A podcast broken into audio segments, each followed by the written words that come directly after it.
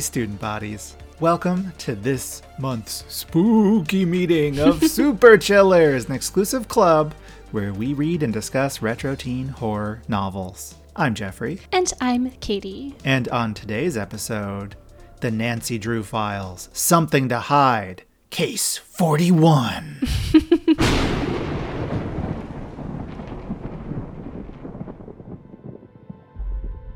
A rash of crimes erupt when Nancy investigates a new beauty cream.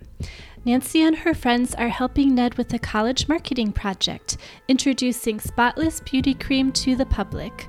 Problem is, Bess and a lot of other people who tried the new product have been rushed to the hospital. Alarmed, Nancy decides to check out the company that makes Clearly the rival cosmetic to Spotless. But the teen detective finds someone has more to hide than blemishes in this case. A mysterious individual has laced samples of Spotless with deadly poison. Unless Nancy finds out who it is, she'll be the one who's rubbed out. You're going to be rubbed out like a pimple. oh no. so, we are reading for the first time a book in the Nancy Drew Files series.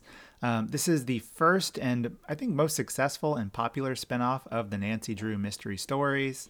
Um, this series was developed by the Stratemeyer Syndicate, who are the, the group, the packaging company that created Nancy Drew and held on to her for some time before selling her off to Simon and Schuster.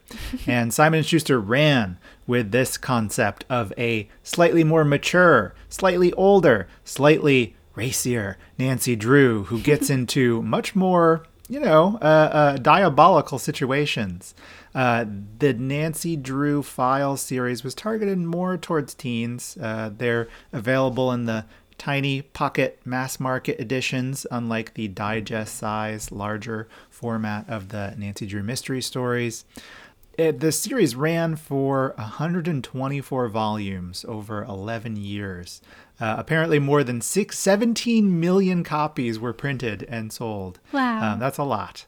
So, why we're covering this particular book on this podcast, why we're even looking at the Nancy Drew files, is because, well, they're for a teen audience, right?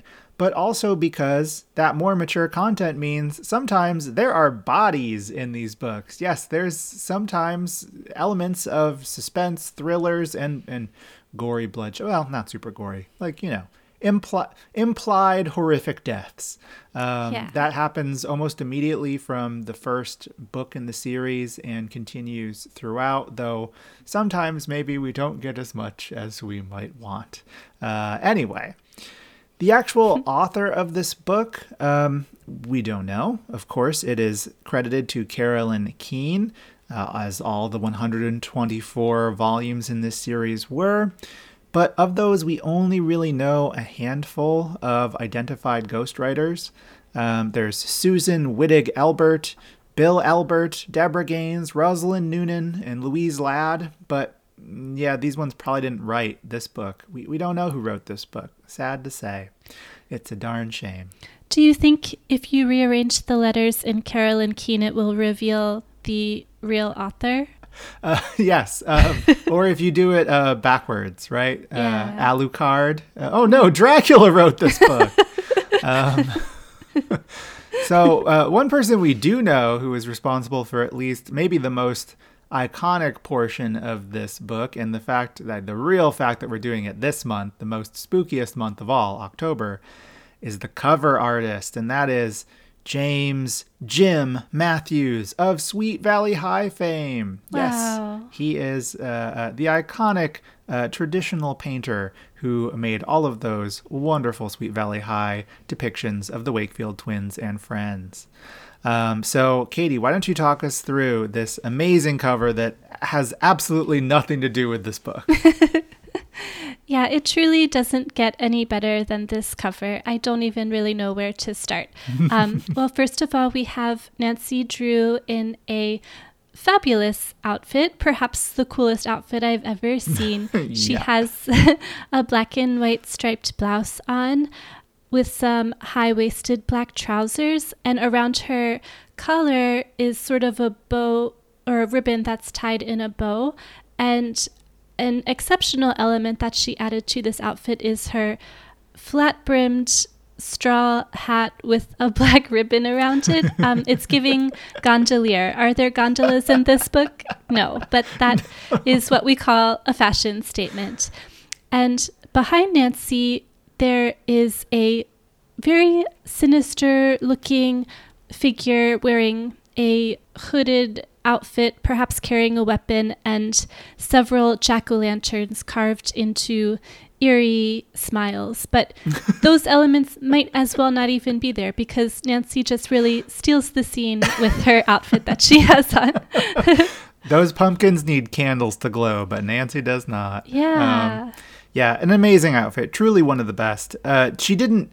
She didn't even really need the hat to pull it together, but Right. she threw it in just because she could. Just 'cause Yeah. she could.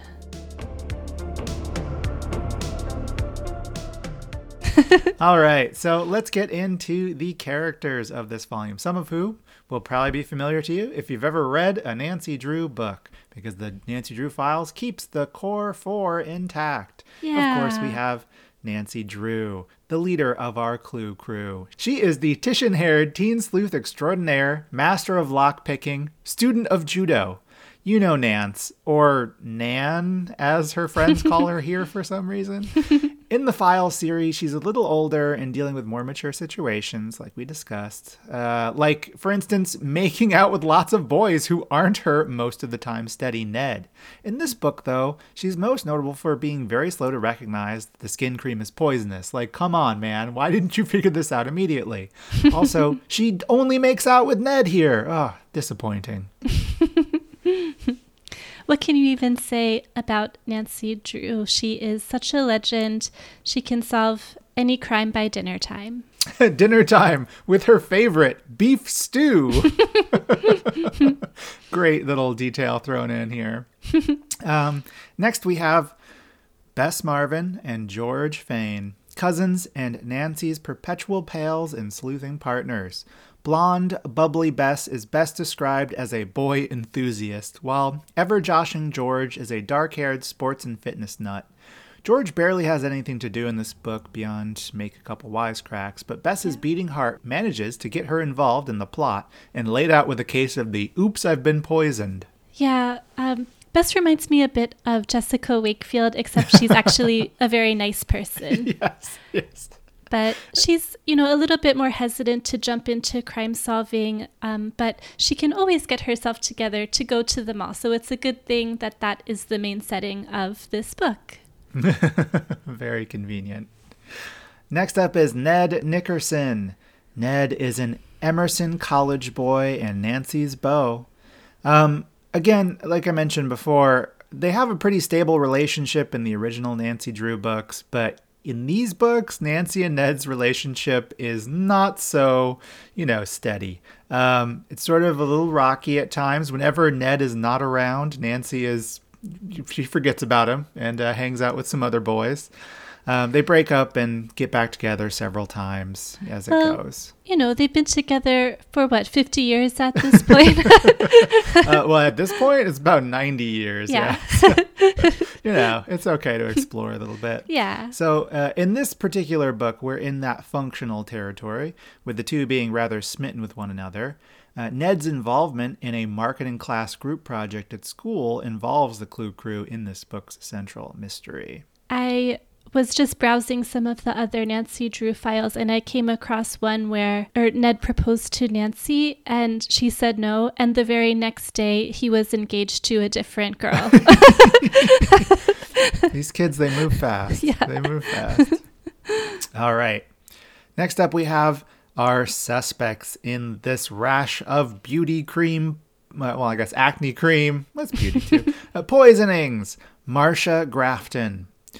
Marcia is a tall, angular girl with golden hair, pale skin, and an entirely black wardrobe. So I imagine she looks a little bit like Elizabeth Holmes. I said the same exact thing. She reminded me so much of Elizabeth Holmes, her aesthetic, her domineering personality.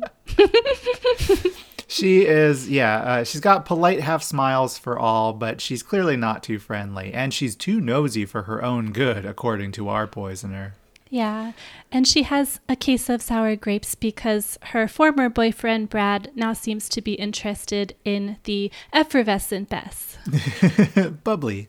Uh, Justin Dodd. He is our next suspect. He is the brains behind the operation. This guy, he loves to muck around with chemicals. Short and chubby, with curly brown hair and a snub nose. Oh, this this ghostwriter did him dirty. He's got a friendly grin and uh, he's full of terrible non jokes. He's the class clown, didn't you know? Uh, don't pay attention to his little ways. Pretty intense around finals time, though. Suspect because of a summer internship at Spotless's rival, ASCO. Could he be mucking up some industrial sabotage? Maybe. Maybe. The unfortunately named ASCO. ASCO. One S, but there's no other way to pronounce it, I don't think. I- ASCO. I would not get my beauty products from that company. Uh, Heather Tompkins is next. She is constantly shaking her mane of brown curls out of her perfect heart shaped face. Her long, lashed hazel eyes have fallen on Ned. She sort of coasts along through school, not badly, actually. Grades aren't the main thing on her mind, but if an ad agency offered a job and they're stealing guys from their girlfriend's department, well, she might be interested in the next opening. Uh, but could Heather be poisoning the skin cream with the goal of question mark winning Ned, Ned's affection? I guess I don't know. Yeah, Heather is just in college, truly just to get her MRS degree, if you know what I mean. I don't. What what does that mean? MRS. It's when someone goes to college um, with the hopes of becoming a missus, looking for a Oh. husband. I think it's Oh. a southern thing. Oh, that's clever. Though. MRS degree. I like it. Uh, Brad Shannon is our next and final character of interest. He is blonde and tall with shoulders that a ghostly undead football player would have envied. Sparkling, deep blue eyes partially hidden behind horn rimmed glasses. His family owns a local greenhouse nursery and pumpkin patch, and if Brad were a pumpkin, Bess would certainly pick him up for carving, if you know what I mean. What a dream to date someone whose family owns a pumpkin patch. That is Yeah. that's the goal. That is a goal. yeah. All right. Do you want to lead us through the plot of this pumpkin patch tale? It would be an honor. So, Nancy, Bess, and George are headed to meet Ned at the mall. He's working on a project for his college marketing class to do some market research, and they meet up with his classmates, Marcia, Justin, Heather, and Brad. And they explain that they'll be giving away free samples of a preventive cream called Spotless, which, if you put it on every night, it will keep your skin from breaking out. And in exchange for these free samples, teens will provide a bit of information to the research team on what other kinds of skincare products they use. The company behind Spotless says that if the cream is successful in River Heights, they're just going to launch that product across the whole USA. If you can make it there, you can make it anywhere. so Heather invites Marcia, Justin, Brad, and of course Ned over to her house that night for pizza, and she sort of reluctantly adds that Nancy, Bess, and George can also join if they want, though she makes it perfectly clear that she would rather this pizza party just be for her and Ned alone. A very intimate pizza party. Yeah. And Bess is excited to go because she's started hitting it off with Brad while they've been working. So she picks up a tub of Spotless and she starts applying it to her cheek, jokingly saying, Well, I'd better start making myself beautiful now. But Justin smacks the tub out of her hand and says, Stop, that stuff's dangerous. Everyone stares at him. And then he says, Guys, I was just joking around. You know me, I'm a class clown. And Brad, Listen, I do funny things. yeah, the classic class clown that is actually not very funny at all. um, So Brad hints that Justin may be holding back some information, like maybe something he learned the previous summer working at ASCO. And Nancy gasps, ASCO? But they're Spotless's biggest competitor. Brad follows that by saying that ASCO is this very ruthless company and they will do anything to have a more successful product. But Justin defends himself and ASCO, saying he was just an intern there. They're not ruthless. They actually make pretty good products. He just tried to brush it all off. So Nancy starts to see why tensions are high with this project when Marcia explains that there's more at stake with this project than just a good grade. The top student in the class will score a job after graduation with Spotless's ad agency in Chicago. Now, what we've learned from last month's Super Chillers book and now this book is that we have to stop the dangerous practice of incentivizing academic performance with some sort of lucrative prize. It really makes students go crazy. It'll make your cheese slide right off your cracker. Um, were you ever involved in any academic competitions growing up? And if so, how many people did you have to kill? I did not, but I'll tell you, it decimated uh, my graduating class. Yeah. You know, it was just a just a baker's dozen of us. Yeah, such a shame. And we all split the prize equally. One of the lucky ones, I guess. Um, but to make matters worse, uh, towards the end of the day, Bess doubles over in a coughing fit, and Brad rushes to go get her some lemonade, which helps for a bit, but then she completely passes out. So Nancy and George rush Bess to the hospital. The doctors want to keep her overnight for some tests, but it seems like she's maybe just got the flu. Plus, she has a big splotch on her cheek that they want to take a look at. and later that night, George calls Nancy to report that the tests came back and they revealed that Bess was poisoned. And it wasn't food poisoning, it appeared to be some kind of chemical. So, River Heights' best detective is on the case. She tells Ned the news about Bess, but she doesn't tell anyone else. Her immediate suspicion is that maybe the lemonade that Bess drank must have been contaminated with a chemical. So she and Ned make a plan to go to the mall early the next day to get a sample of this lemonade. And she explains to the lemonade shop proprietors that she was concerned that the lemonade was contaminated and caused her friend to get sick. And they were pretty distraught by this news, so they gave her the sample she requested of the lemonade to be tested. they were also kind of angry. They're like, Miss, we do not poison our lemonade yeah, here. I know. but it was also right after the doctor said it definitely wasn't food poisoning of any kind. so um, a weird lead to follow, but yes, we'll see. So um, it turns out that Justin, Ned's friend, was previously a chemistry major, so he has access to a lab where he can test the lemonade for chemicals. I picture his dorm room just looking like um, what's that show with the chemistry set? Breaking Bad. oh yeah. He's making a, a meth uh, in his uh, downtime between yeah. classes. Yeah. so Nancy, Ned, and the other students start setting up their market research booth for day two of this research project. And Nancy's surprised when George comes to find her, and even more surprised when she delivers some really shocking news. Five more people have been admitted to the hospital with symptoms exactly like Bess's. And the whole group overhears this now, and everyone is shocked. Poisoned? How could Bess be poisoned? And Brad, of course, feels terrible because he sort of has a crush on this girl, and they think the lemonade he brought her was the thing that made her sick. So Justin takes the sample home to go test it. I myself would have gone with like a neutral third party laboratory, but um, I guess you don't really have those kinds of resources when you're a teen detective.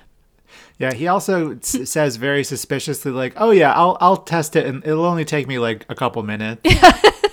yeah, no problem. I don't think that's how it works. Um, so Bess is feeling a little better by now, so Nancy and George go to the hospital to pick her up. But Bess, of course, needs a few minutes to get herself together just in case she happens to see Brad. Nancy and George are at the hospital, and Nancy decides this is a good opportunity to interview some of the other infected patients. So the nurse on duty gives Nancy their names and room numbers. These are pre HIPAA times. um, so all five of the all five of the patients were at the mall the previous day, but none of them reported having drank any lemonade. And Justin tests that sample and he reports back to Nancy that there's no trace of any chemical or toxin in the lemonade. So that sort of starts to rule out the lemonade theory. Yeah, back to square one. I mean, what is it that all of these pimply teenagers could have in common? I don't know. so Nancy and Ned decide to talk with the other members of the research team to see if they can shed any light on this mystery, and they decide to start with Marcia. So they drive toward her house, but they can't get to it because there's a police blockade. Nancy rolls down her window when she sees the police chief with whom she's worked before, and she asks him what's going on. He says they're there to investigate because a girl on that street is very sick. And that girl is Marcia. Oh no. Marcia is much more sick than the other poisoned patients. In fact, she's in a coma. So the police chief meets with Nancy Ned and all of the members of the research team at the police station to take their statements and get their alibis. And when speaking with Nancy privately, the police chief reveals that at Marcia's house, they found the questionnaires that the research team had administered the previous day with all of the participants' contact information. Nancy looks over these forms and she's shocked to realize that all the people she interviewed earlier that day at the hospital were all on the list of participants. They had all received the same sample of spotless. No. Yeah. I don't believe it. Yeah, I, it's weird. I know. Um, so the team turns over all the remaining spotless samples to the police. And when the police test them, they find that some of the samples were contaminated with 10 milligrams of arsenic. mm. um, but that doesn't really make sense for Marcia because everyone who was exposed to the poison samples had pretty mild symptoms. But then why was Marcia so severely affected? Was she like eating the face cream or something? Just squirting it in her mouth. Yeah. yeah. So, the suspect that keeps popping into Nancy's mind is Justin. He used to work for the company's competitor. He has access to this chemistry equipment. On paper, it looks good, but there's not really any real evidence. So she decides to go to ASCO to see if she can dig up any evidence from Justin's file about him maybe still being on the payroll. She comes up with an expertly crafted disguise to sneak in as a computer repair technician, but she does run into some trouble while she's in there. There was no Dodd, comma, Justin file. there had to be. Justin hadn't denied working for ASCO. He'd been open about the fact that he'd been a summer intern there. He had to have a personnel file. Perhaps it was misfiled. Nancy looked carefully through the entire drawer of D's. The folder wasn't there. Nancy hadn't been sure what she'd find in the file. She'd hoped that it would confirm exactly what Justin had told her that he had worked for ASCO during the summer but was no longer on the payroll. She had been afraid that the file would show that he was still working for them, that perhaps he was on special assignment to sabotage Spotless. There would definitely be a paper trail for this. But the one thing she hadn't expected was that there wouldn't be a file. In her disappointment, Nancy closed the file drawer harder than she'd intended. As she did, she heard an ominous click. She turned quickly to see what had happened. Oh no, she thought, it couldn't be. The force of the slamming file drawer had blown the file room door closed, no. which means that Nancy has like Hulk strength. Yeah. Uh, Nancy raced to the door and turned the handle frantically, but she was too late. The damage was done. The door had locked, and all her tools were on the other side. Nancy was trapped in the ASCO file room! Exclamation point. um, she does end up getting out of this room by crawling through a ceiling vent of some kind. yeah. And doing like a cool flip on her way down. Yeah, probably. it's those judo skills. yep. So Nancy, Bess, and George take a break from the investigation to go visit Brad's family's greenhouse to get some pumpkins. Brad is off on a delivery, but his father is there to greet them. And the pumpkin patch is so beautiful, with rows upon rows of healthy, large pumpkins. Nancy asks him what his secret is to have such a bountiful pumpkin harvest, and he laughs and says, There's no big secret, just sunlight, good soil, fertilizer, and occasionally some treatments to keep away insects. And what kind of chemical do they use to keep insects from infecting their prized pumpkins? Why, arsenic, of course. um, I almost, course. I almost looked that up online if arsenic is used as an insecticide, but I didn't really want that in my browser history, just in case. just in case, you never know. Yeah. yeah. But I love that he's just like casually like, yeah, just a little bit of arsenic on top. Yeah. Never hurt anybody. Yeah. Make sure to wash your vegetables. Definitely. So, Nancy, George, Bess, and Ned show up at Justin's Halloween party dressed as Wizard of Oz characters. Before they go in, Nancy warns the group that she suspects that Brad could be the poisoner and that he's framing Justin so that there will be no one standing in between him and that prized ad agency job. And Bess is really shocked to hear this and disappointed, but she's a great friend. She doesn't let her crush stand in the way of being a steadfast, loyal friend and following Nancy's detective instincts. She agrees to act like everything is normal at the party while following Nancy's plan. Brad arrives at the party and he lures Nancy outside. He says, You know, this is the perfect opportunity to call the police and get them here to arrest Justin. But Nancy's not going to play along with this anymore. She says, We both know who the real poisoner is, Brad. Brad runs to his car and starts to drive away with Nancy hot on his tail. She follows him to the greenhouse, but his car is empty, so she sneaks around to find him when all of a sudden she feels a blow to the back of her head. And when she wakes up, she's tied up, and Brad is standing before her. He says, Oh, good, you're awake. Now you can hear what I have planned for Nancy Drew, Girl Detective. And what he has planned, of course, is to poison her because poisoners be poisonin'. the haze was clearing from her head now. We're in the gardening shed, Nancy thought. That much I remember. Looking down, she saw that she was propped up in a chair. Brad must have dragged her there before he bound her wrists and ankles in front of her. What is it you've planned? Nancy asked. Though her heart was pounding, she forced her voice to stay calm. The longer she could keep Brad talking, the better her chances of getting away. Nancy realized with relief that Brad had turned on the overhead light. The darkness would have been to his advantage since Nancy was unfamiliar with the inside of the shed. But now she could see, and her eyes were searching for anything that would help her get out. Brad was between Nancy and the door. She'd have to distract him. But what was he doing now? Flashing her another evil smile, he picked up a hose with a funnel shaped nozzle from the floor. He fitted the hose onto a large metal cylinder and walked slowly toward her, dragging the cylinder behind him. You're gonna die, Nancy Drew, he said with a smile. Nancy forced herself to remain calm. Brad had made mistakes before. If she could trick him into another one, she'd have a chance. You'll never get away with this, she said in a reasonable voice. Oh, yes, I will, and everyone will think it was an accident. Nancy raised one eyebrow. An accident when my hands and feet are tied? The police will never believe that.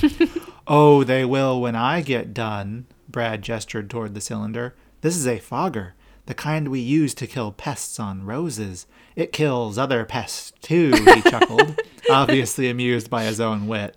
First, I'm going to give you just enough to make you unconscious. Then I'll wait until you're out and give you the rest. When the police arrive, it'll be too late. River Heights' prize Snoop will be gone. That still doesn't really explain how it will look like an accident. nope, nope. Looks very deliberate. Yep. It's hard to get accidentally fogged unless you're in Final Destination or something. true, true. Um, and he reveals that Marcia caught on to him and was threatening to go to the police. And so that's when he sprinkled arsenic into her soda, which explains why you know, she was poisoned so much more severely than the others. And as he leans in to administer the poison to Nancy, she clasps her bound hands together and she punches him in the throat. and then, perfect timing, that's when Ned storms in, still wearing his cowardly lion costume, to free Nancy and help her escape. I guess this lion had some courage after all. oh, the beautiful irony. Yeah. And after reporting to the police station, Nancy and Ned drive back to Justin's house. The party's long over, but Justin and Heather and Bess and George were still there waiting for them. They explained everything that happened with Brad, and they also shared the good news that the police revealed Marcia came out of her coma and was going to be fine. Justin was thrilled that he was now a shoe in for that ad agency job. And Nancy jokes that maybe he shouldn't get too confident. Maybe she would sign up for the marketing program and give him a run for his money. But Ned says, You'd better not.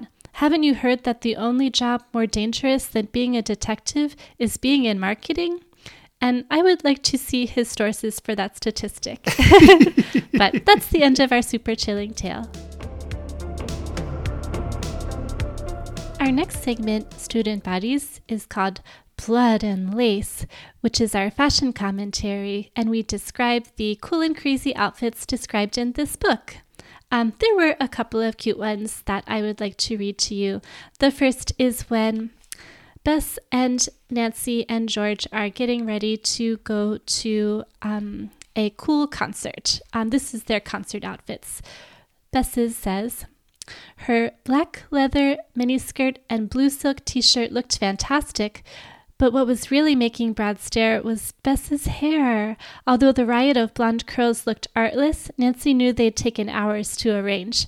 Um, this is such a cute 80s outfit. I can picture her hair being like very crunchy and large and curly. I, I, like Brad gazing at it longingly, like, oh, the lack of art. Oh. Yeah, they're so artless. Um, that was really cute. But then Nancy's outfit, man, I've never even heard of anything like this. Um, well, you look pretty impressive yourself, Ned said with a smile at Nancy's leopard print mini dress with matching stockings. I think Brad and I are pretty lucky. so um, she's wearing a leopard print mini dress and I guess leopard print stockings as well. that's, a, that's a lot to pair like those together. Leopard print outfit. Um, yeah. I mean, it's almost a, it's costume territory. She was she was pre gaming Halloween with yeah. that costume. Yeah, she's almost going as like a cool, sexy jaguar for Halloween.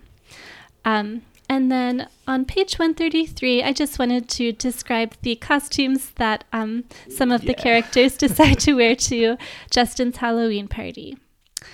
It says, This is terrific, Bess said as she surveyed her friends' costumes.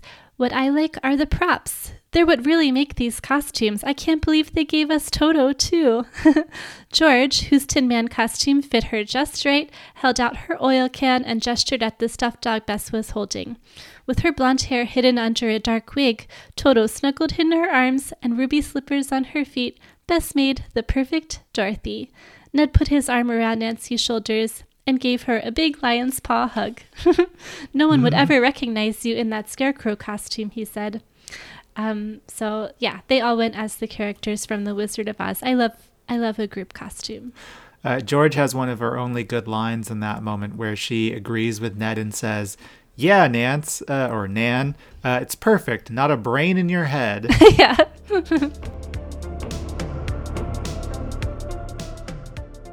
All right.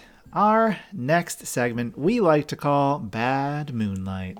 In this segment, we talk about all of those wacky, wild, out of left field moments that pop up in our chosen book that signal that our writer, in this case, one of the many Carolyn Keenes, was working under a spell of bad moonlight that infected their typewriter or word processor or whatever the case might be uh, to, to make them do these silly, silly things. So, uh, I'm going to share a number of bad moonlight moments with you uh, that I think are all pretty fun. All right. so, first up, page six uh, has uh, I have to think that this is this is the way that internet chat room communication could have gone in 1995. Uh, just a slight variation on what we used to ask each other. This is when they're doing these surveys uh, for the teenagers in the mall uh, after giving them the sample jars of Spotless. This really won't take long, Nancy promised a red-headed girl who was glancing worriedly at her watch. All we need to know are your name, address, age, and what creams you've used in the past. so it's really sad that we didn't, you know, adopt that into chat rooms and do like ASL plus C. like, what's your age, sex, location, and the creams you use? Yeah. I mean, I guess in 1989, everyone was using Noxzema, so it wouldn't have been that interesting. Um, the very next page, page seven, down at the bottom, uh, we, we have. Uh, I believe this is um, uh, it's Justin talking here, and it's it really kind of upsets me because I was imagining that we were getting a, a little bit of foreshadowing of things to come. Mm.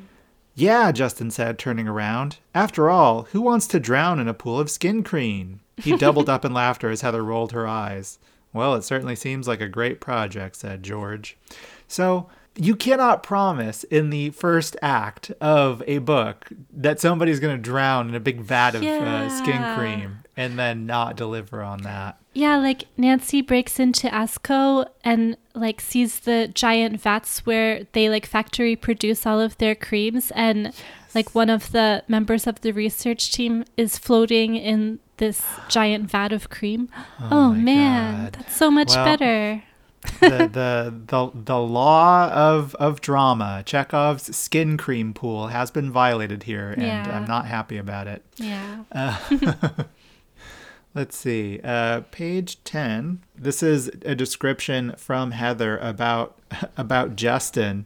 It's just a weird exchange, and again, qu- sort of highlights the pointlessness of George in this text. Here we have uh, uh Justin grinning and bouncing off towards the exit. Heather had strolled back to the booth and let out an exasperated sigh. There goes the mad scientist, she said. Why do you call him that? asked George. He doesn't look anything like one to me. Is George like a mad scientist expert here? like she knows? Oh yeah. No, listen, I know what they look like. This guy.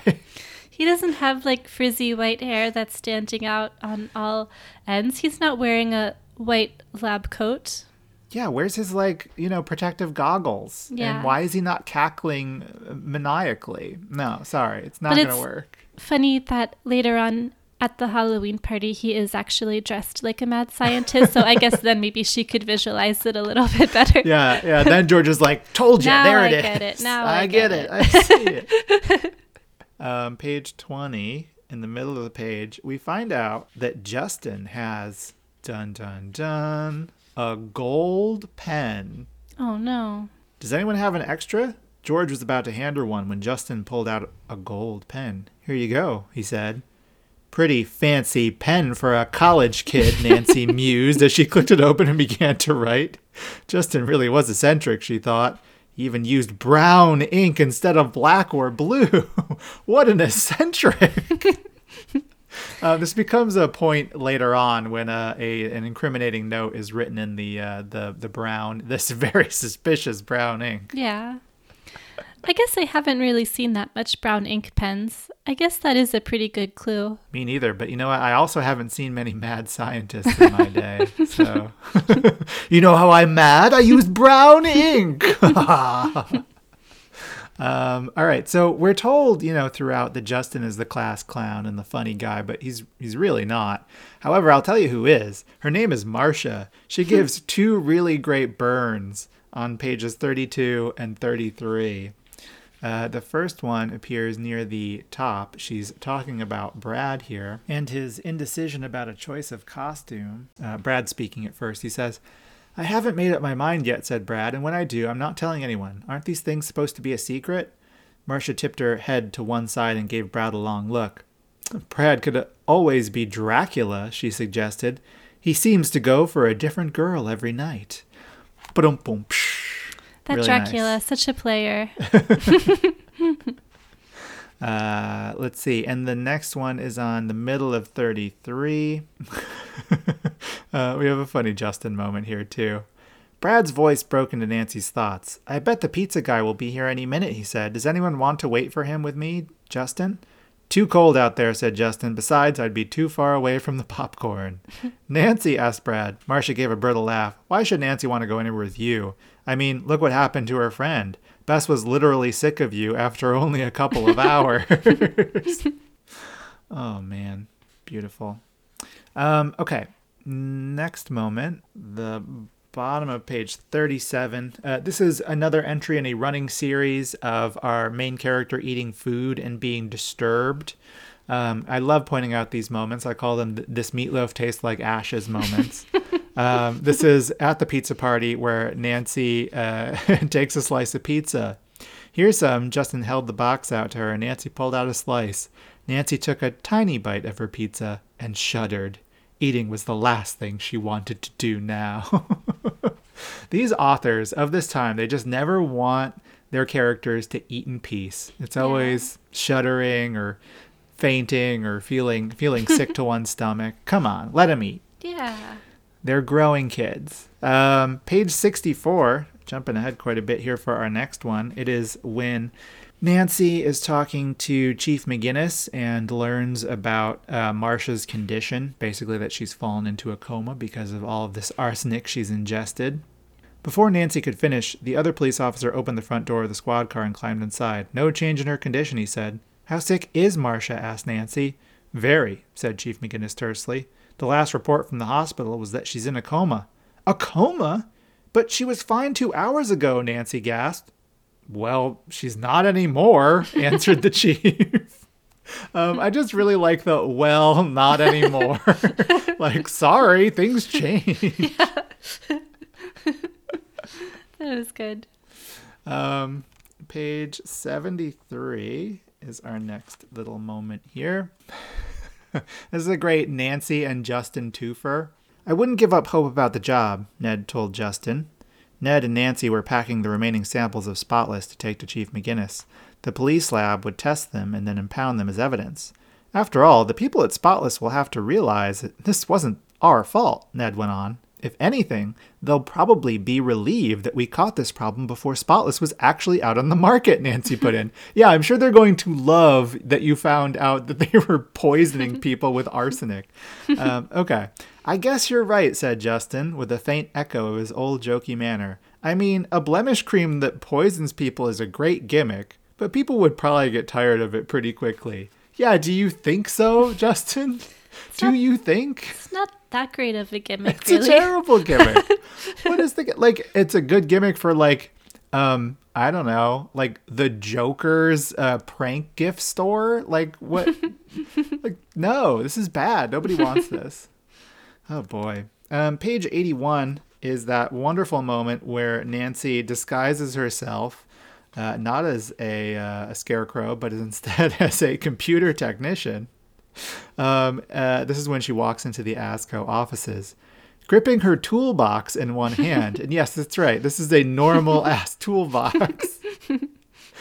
Uh, Nancy walked into the building. There at a large reception desk sat a guard. She seemed to be the only person around. The guard was a middle aged woman in a blue uniform. She was watching her tiny TV so intently that she didn't even notice Nancy walk up to the desk. Nancy had to clear her throat to get the woman's attention. I'm uh, here to repair the computer in the personnel office, she told the guard. They called us yesterday, but this is the first chance we've had to get here.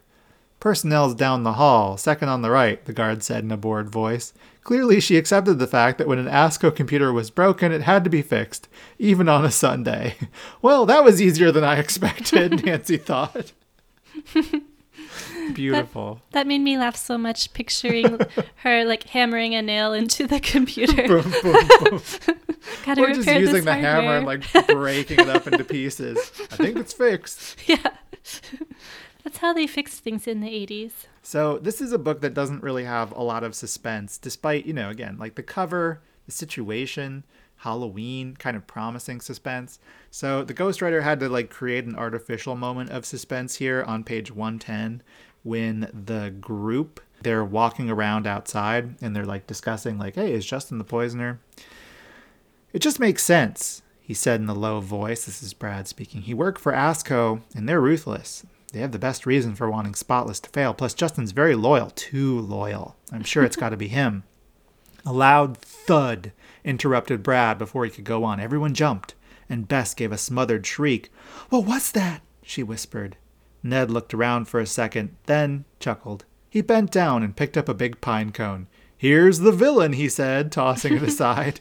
and then we move on. Yeah, really terrifying. the pine cone, the thudding pine cone. They should have used that as a chapter cliffhanger. if if our if raspberry lemonade stein was Yeah. right in this book, you know it would be. Let's see. On page 118, we have a conversation that largely is including. I mean, the, the funniest thing here is uh, an interaction between Bess and Brad.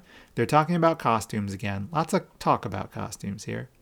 They had stopped at a traffic light, and Ned turned back toward the back seat. Would you believe that Bess is going to be Jane and I'm going to be Tarzan? He asked. You'd better not be. Nancy's your girl, remember? says Brad. Bess laughed. I guess you'll have to come to the party to see if you can recognize me. I'm not sure what I'll be. George called and said she went to Chicago today to pick out our costumes. She was very mysterious about her choices. I just hope I don't turn out to be the back end of a horse. Don't worry, Bess, said Brad. Even if you are, I'll recognize you. if you're the back end of a horse, I'll spot you. I'll pick you out of that crowd, no problem. Yeah. I liked that scene. That would have been a good prank if Bess was the back end of the horse. I think it's a great costume myself. Page 129 in the middle has a somewhat funny moment um, where, like, the detecting in this one is pretty weak on the whole.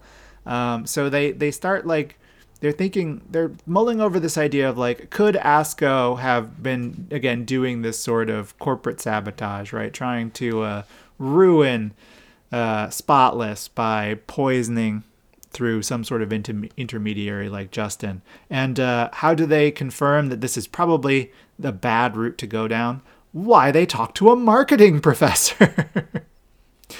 hey, Ned, it's me, Nancy said. Did you talk to your professor? She'd just come home from dropping off Bess George and about 300 pounds of pumpkins.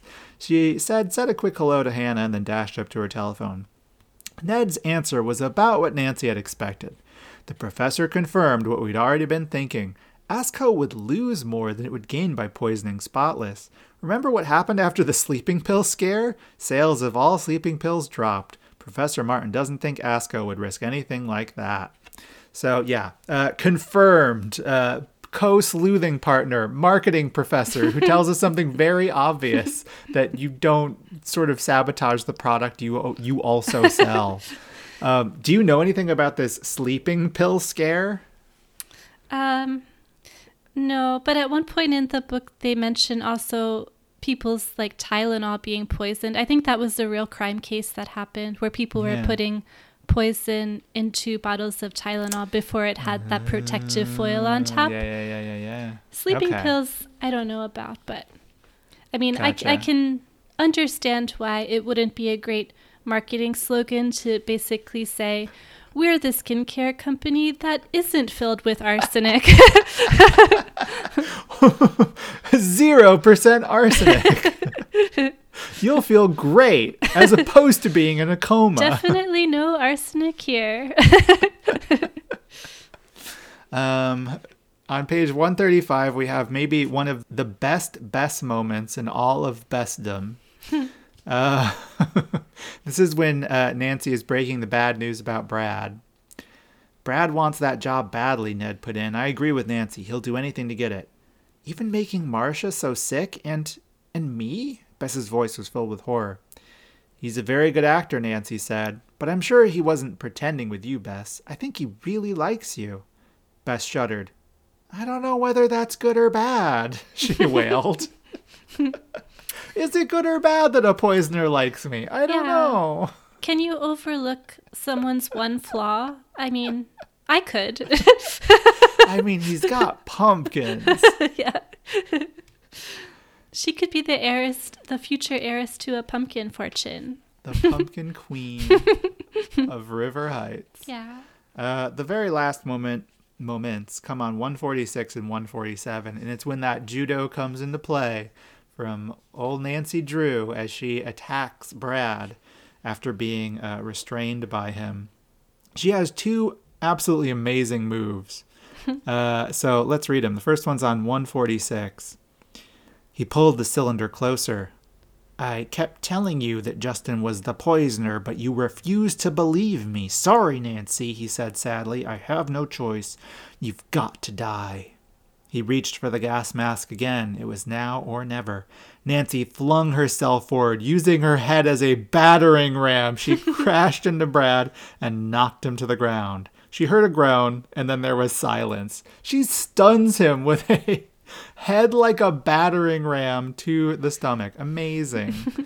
um, and then the next one is on the fa- the facing page. You're not getting away, Brad yelled furiously. That job is mine. You can't stop me. Brad had to bend down to pull Nancy away from the workbench, and that was his undoing.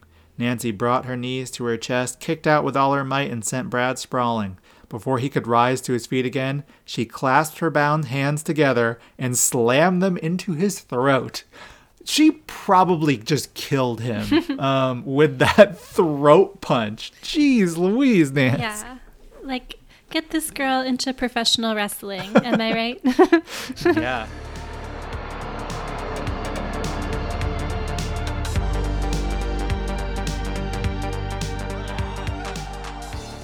Our next segment is Win, Lose, or Die, where we rate our book on a scale of win, meaning it was just a fantastic book that we recommend to you, lose, meaning just hand this out to a trick or treater and let them take it off your hands, or die, meaning it was pretty silly and perhaps not the best book ever, but it still gave us a little bit of a some Halloween joy.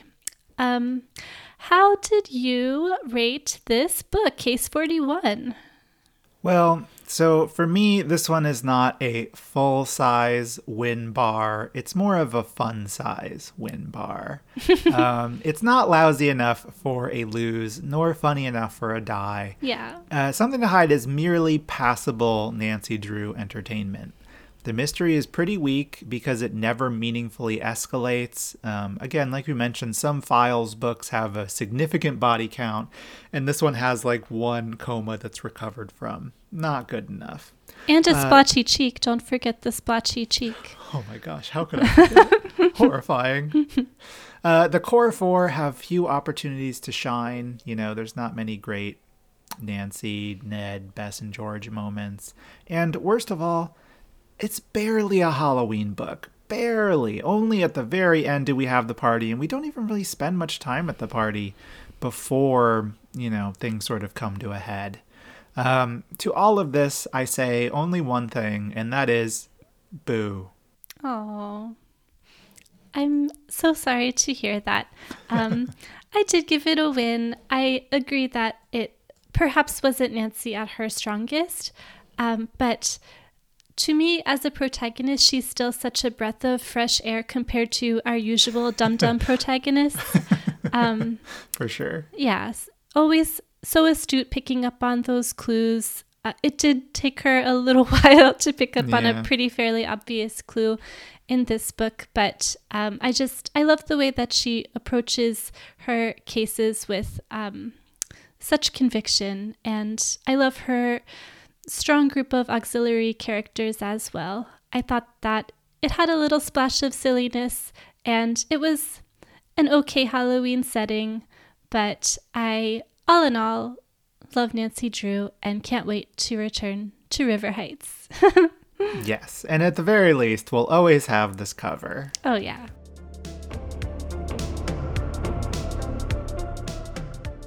So, our next segment we like to call Final Exam. And in this one, we play a fun game or activity or something of the sort inspired by the book at hand.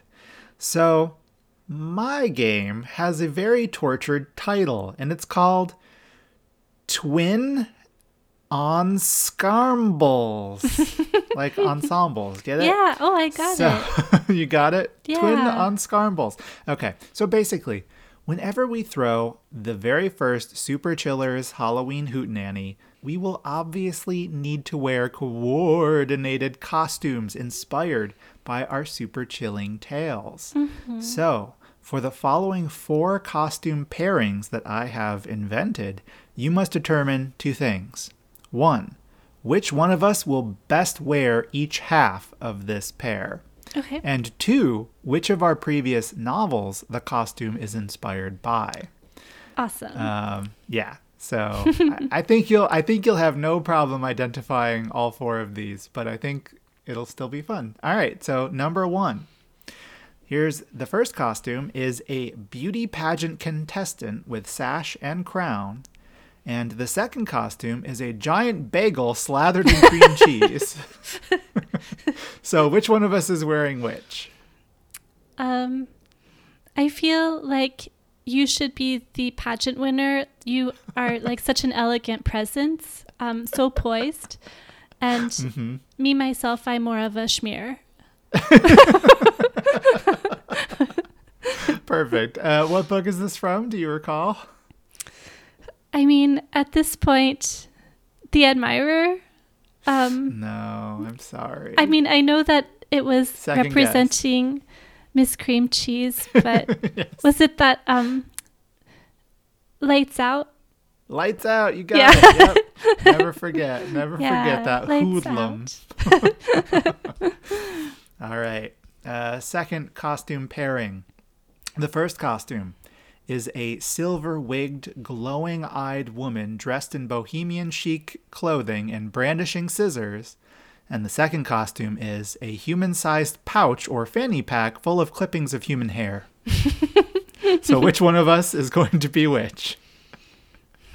Mm, I feel like you should be the um, the platinum blonde um, Oh, yeah, think so? bohemian character. Um, like again, that's a nice color profile for you. I don't think it, I could pull it off. Um, hmm Okay.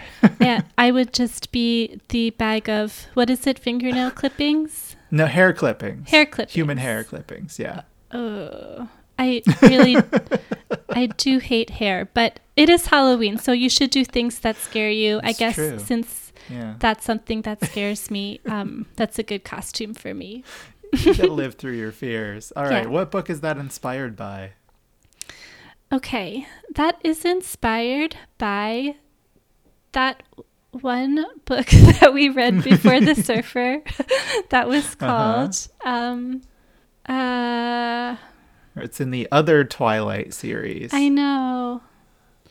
I keep thinking Sea Witch, but that's not what it was called. What was it think, called? think, uh, think, um, think, uh, Glenn Close, Michael Douglas, oh yeah.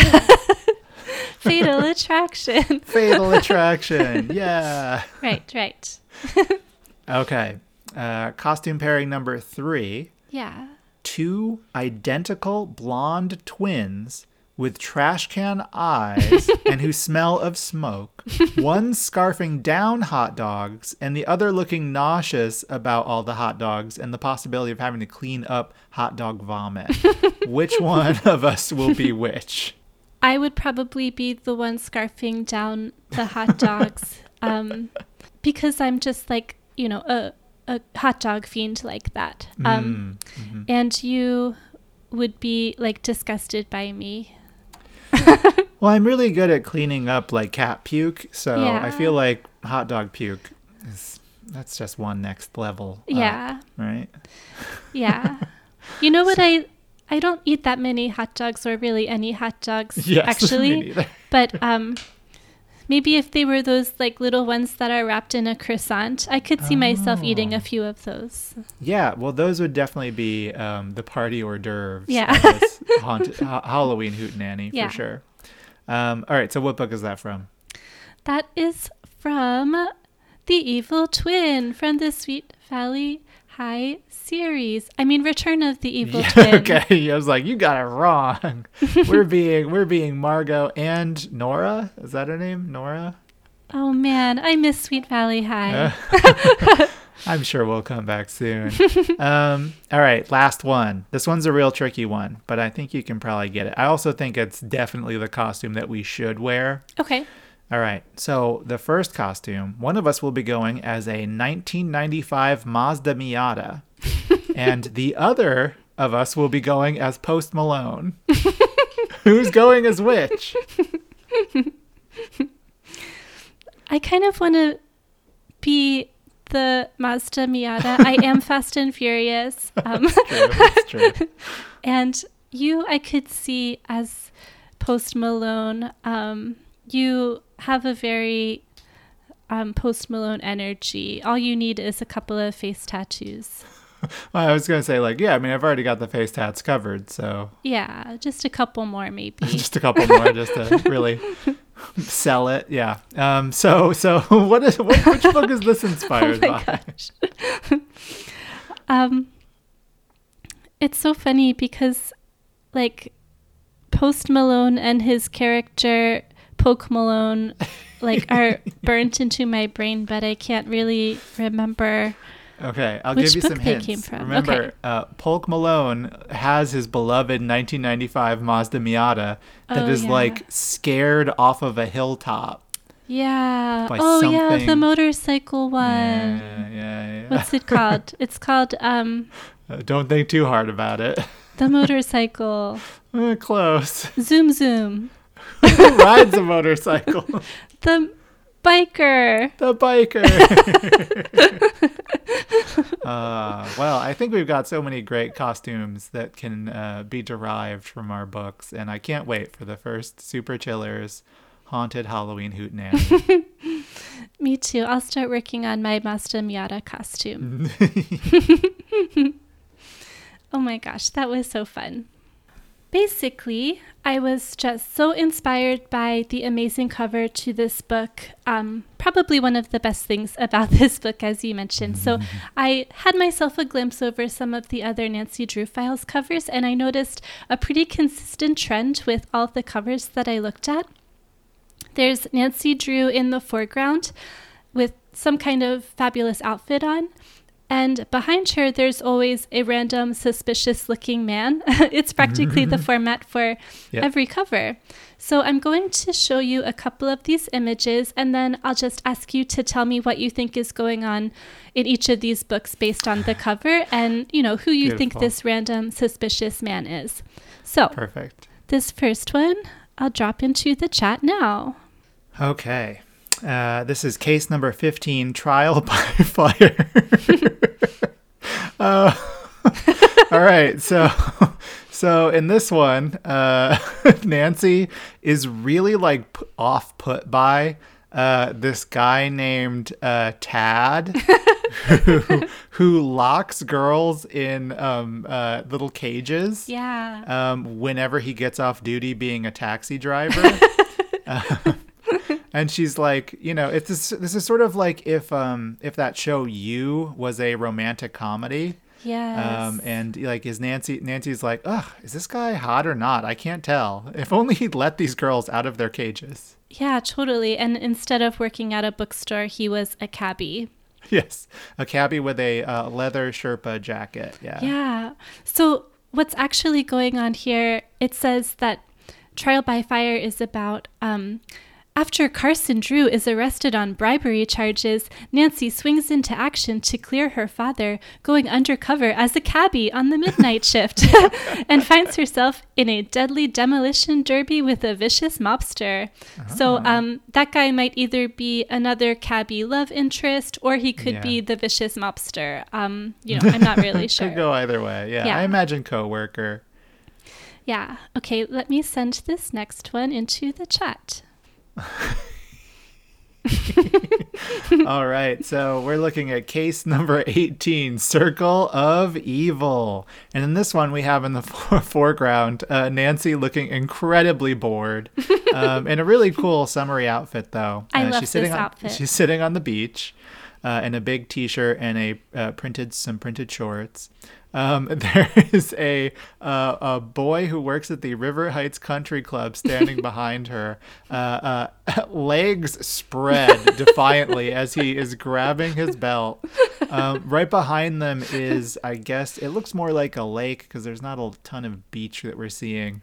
And uh, someone, it might be Nancy or another blonde, is jumping off of a giant diving board into this what seems to be very shallow water. Yeah. Um, so I think this is um, set. I mean, it's clearly set at River Heights Country Club. um, there's a rash of uh, drownings uh, that Nancy is investigating. Uh, and it turns out it's just because they installed a diving board when they really shouldn't have. Um, Nice. It's extremely dangerous. Yeah. Yeah, that is definitely um, not going to be great for your insurance. No. Um, So, why do you think River Heights Country Club has such a sloppy dress code? Um, this guy does not look like he is, you know, a country club uh, s- circle member at all. Well, he looks circle of evil. Um, Yeah. I think I think that what happened is they they like bought all of they had all those T-shirts printed up um, Yeah. to sell in the gift shop, but then nobody was buying them, so they're just like, well, we we can use these as uniforms instead. gotcha. Um, so, what's really going on in Circle of Evil? It says, while enjoying a fabulous party hosted by wealthy Joanna Tate, Nancy finds herself investigating a major jewel theft. So, no diving board accidents, unfortunately. Board, Her chief problem is a rookie police detective who wants to nab the thief himself, but a rash of devilishly original murder attempts convince Nancy to solve the case quickly or pay dearly later. Um, so maybe he is an off duty rookie police detective in some casual wear. I don't know. He's trying to fit in undercover. Uh, devilishly or deliciously evil. yeah, deliciously evil. Okay, let's do this one next. This is case file number 25, Rich and Dangerous. And you can tell that this hunk, who is also wearing a leather jacket, is rich because he has a horse and buggy. Which Nancy is pondering. She's like, hmm, can I adjust to this wealthy lifestyle of going everywhere by coach? I don't know. I don't know. Um, and he says, come on, Nance, let's take a ride. Yeah, he's dressed in sort of a bomber jacket that a pilot might wear, like a cool, rich, dangerous pilot. So I'm not quite sure where the stagecoach fits in. um, but the plot of this book is actually while on vacation in New York, Nancy Drew saves the life of an elderly woman who turns up dead a few days later. Is the victim's supposedly caring family to blame? I still don't understand what the stagecoach is for. I have no idea. Well, you know, in New York, we just we travel everywhere by stagecoach. Yeah. Yeah. Um, okay, let's just do one more. I do have about 10 of these, so they were just so funny. I mean, they're all just. Oh yeah, I know this one. Uh, case number seventy-seven: Danger on parade. Uh, in this one, Nancy has two potential suitors. One of them is a boy who's crouching down and uh, looking very uh, shocked, and also wearing a sort of leather bomber jacket with some khaki pants and loafers, it seems. Uh, whereas it seems like the more likely love interest for this one is a giant overalled uh, inflatable balloon of a weird cartoon cat character who looks a little bit like Felix the cat, or more like one of those um, those cat clocks, you know, with a little tail that moves back and forth. He kind of looks like that, but like very well fed. yeah, like a Felix the cat wearing a devil's costume. there Maybe. you go. they also seem to be surrounded by like an old is it a castle? They're like on the grounds of a castle. It's weird. Yeah, I'm not sure. They might be on the grounds of the famous Mitchell's department store where Nancy and Bess are offered a behind the scenes look at their Thanksgiving Day parade. But someone is determined to flatten the floats, burst the balloons, and sabotage the spectacle, no matter who gets hurt. So I'm thinking this guy's out there just trying to pop all these balloons. So rude, ruining Thanksgiving for everybody. Hmm. Um, thank you so much. I can't wait till we cover all of these.